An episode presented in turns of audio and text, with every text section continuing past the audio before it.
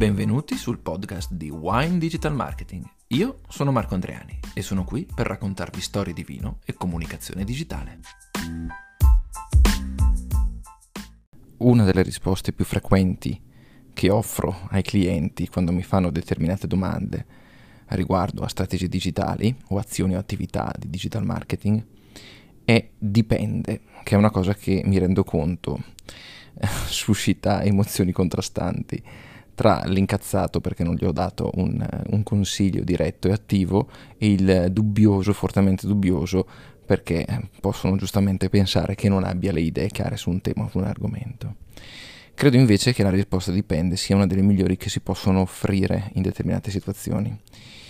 perché effettivamente scegliere determinate attività determinate azioni, portarle avanti in determinati modi piuttosto che in altri,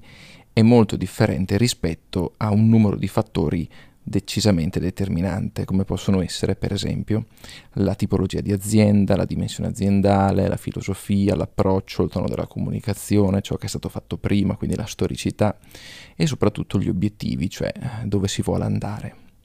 Ecco che il mio dipende molto spesso mm, all'inizio deludente se poi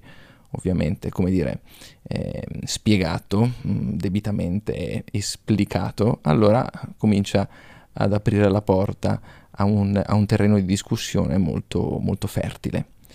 Eh, vediamo perché ritengo che questo sia un approccio importante, soprattutto oggi, e che difetti invece credo abbia parte della comunicazione digitale in generale. Personalmente ho sempre ritenuto deleterio un certo approccio odierno, chiamiamolo, alla comunicazione. La comunicazione oggi afferma, non dubita, mentre penso che anche oggi sia il dubbio il principale motore del miglioramento. Vedo quindi eh, da un lato aziende, dall'altro lato consulenti che si sprecano in affermazioni apodittiche, cioè in affermazioni come dire, vere, eh, spacciate per unicamente reali, unicamente valide. Questo affermare, questo affermare, tradotto in posto, in contenuti che, che, non dicono altro che devi fare così o non puoi fare così o, su, o queste sono le cinque regole per, eh, queste invece sono le quattro regole per non. Ecco che tutto questo tipo di affermazione così spinto, così marcato, credo eh, sia un, um, da un lato un sotterfugio eh, e anche una scorciatoia per riuscire a, a, ad atterrare direttamente sen- sulle sensazioni, sui sentimenti delle persone in maniera effettivamente diretta. Quasi o, o utilizzo una parola potenzialmente critica, quasi politica e quindi eh, riuscire ad imbonire il, l'interlocutore con la forza di un'affermazione che deve essere per forza, per forza vera. Io sono l'esperto, io sono il consulente, eh, oppure io sono l'azienda e ti dico che questa cosa qua è assolutamente vera, che è così, che devi fare così e che non ci sono altre vie per raggiungere i tuoi obiettivi se non quelle che ti sto indicando io. Io invece dubito, dubito quasi sempre. Dubito quando mi approccio ad un cliente, dubito quando offro i primi consigli perché non ho abbastanza dati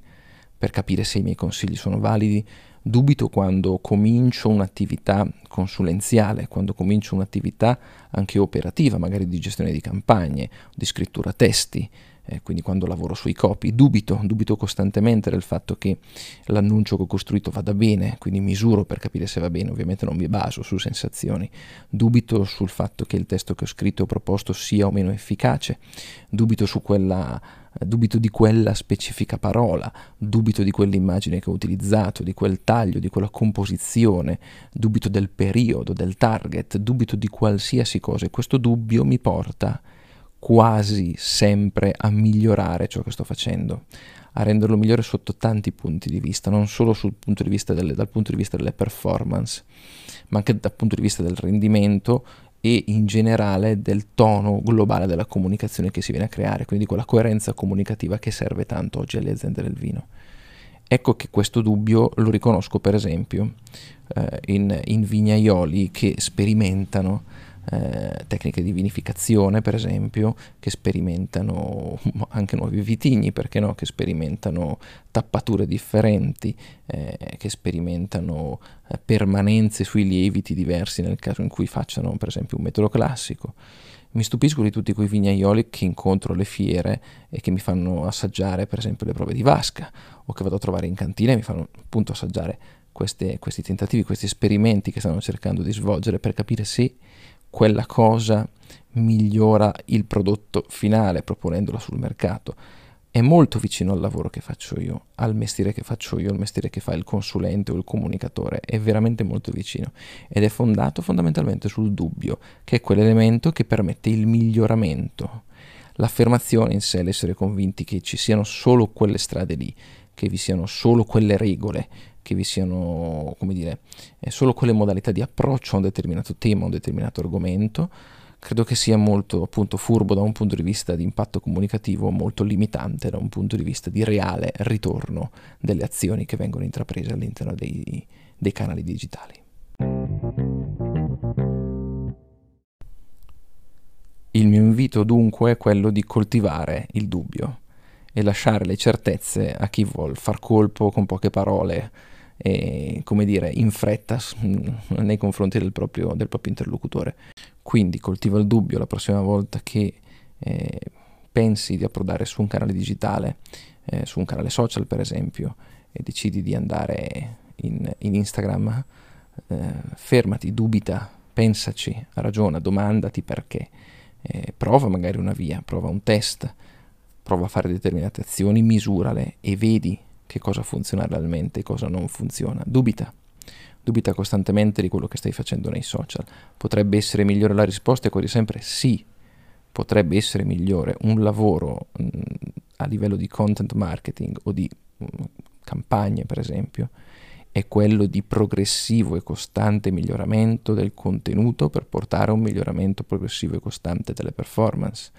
quindi si ottimizza costantemente l'annuncio, si, si, si, ottimizzano gli elementi di quell'annuncio, si ottimizza la landing page sulla quale atterra l'annuncio, si ottimizzano le immagini, si ottimizza la parte copy, si ottimizza la struttura, si ottimizza la posizione dei pulsanti, si ottimizzano i microtesti che fanno parte di quello che viene chiamato UX copywriting, cioè quel copywriting fatto per quei microtesti che devono guidare l'utente all'interno dalla navigazione di un sito web eh, o di un'app. Tutto questo può essere frutto e lavoro di costante miglioramento, ma solo se si dubita di ciò che è stato fatto. Ovviamente alla base c'è la misurazione di ciò che viene fatto, che garantisce, eh, che garantisce eh, il fatto che si stia andando nella direzione alla fine corretta e giusta che non si, e non, e che non, non, non si incappi in regressioni o in vicoli ciechi della propria strategia comunicativa. Quindi dubita, dubita di qualsiasi cosa per continuare a migliorare la qualità di quello che fai e per portare all'asticella della tua comunicazione, della tua, eh, della tua voce all'interno dei canali digitali sempre un po' più in alto, sempre un po' più su o dove vuoi che vada, però senza il dubbio ecco che rimani, come dire, graniticamente fermo sulle convinzioni, appunto, eh, come dire, eh, spacciate per verità assolute che molto spesso eh, vedo vengono condivise all'interno della comunicazione digitale del vino e non solo oggi.